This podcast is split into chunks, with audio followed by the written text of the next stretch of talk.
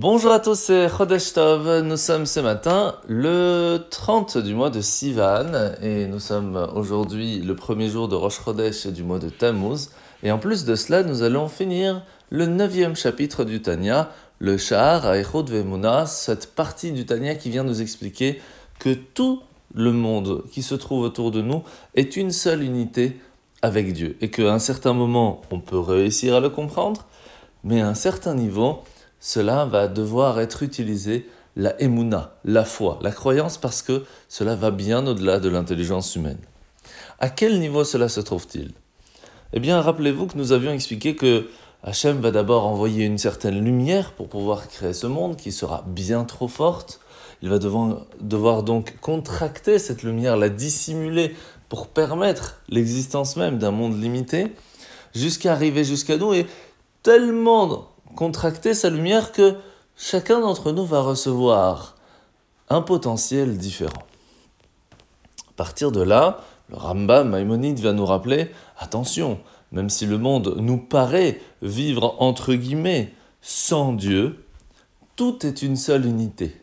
Tout n'est que Dieu. Mais cela ne peut fonctionner qu'à partir du moment où le monde existe. Mais à partir du moment où nous nous, mettons dans un niveau beaucoup plus spirituel, dans les mondes, même au-delà de la compréhension, de la sagesse que Dieu a créée grâce à la Torah, nous sommes plutôt à côté de l'essence même de Dieu. Et là, on ne peut pas parler ni de compréhension, puisque nous sommes bien au-delà de ça. Et c'est là que va venir l'aïmouna. Que se passe-t-il au-dessus des mondes spirituels? Que se passe-t-il lorsque nous nous rapprochons de l'essence même de Dieu? C'est un niveau qui est tellement loin de la possibilité de compréhension, encore plus pour notre cerveau humain totalement limité, eh bien va devoir se réveiller ce niveau de Emouna, la foi, que chacun d'entre nous a à l'intérieur de lui. La mitzvah de ce matin, mitzvah positive numéro 173, 173, les peuples juifs se doivent à un certain moment de choisir un roi. Et bien sûr, le prochain, c'est le roi Mashiach. Mitzvah négative numéro 362, l'interdiction pour un roi d'être converti, ou alors de ne pas être de la descendance du roi David. Mitzvah négative numéro 364, un roi ne peut pas avoir beaucoup de femmes.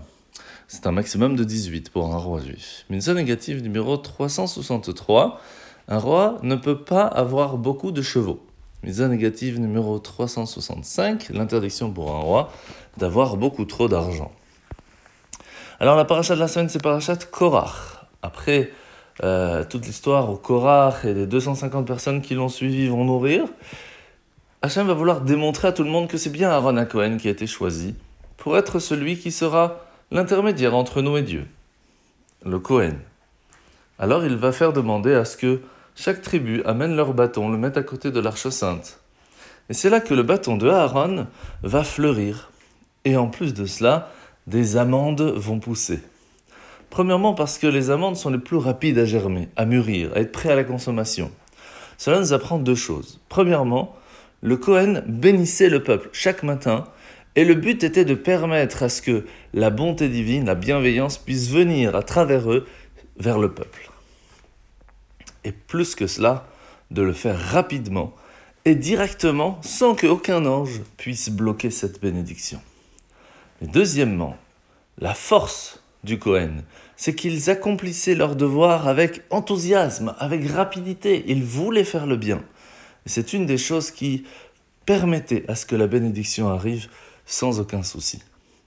De la même façon, tout le peuple juif est un peuple de Cohen.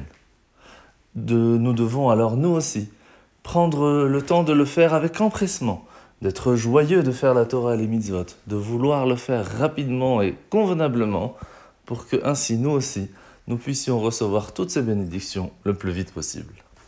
En vous souhaitant de passer un très bon mois de Tammuz et à demain.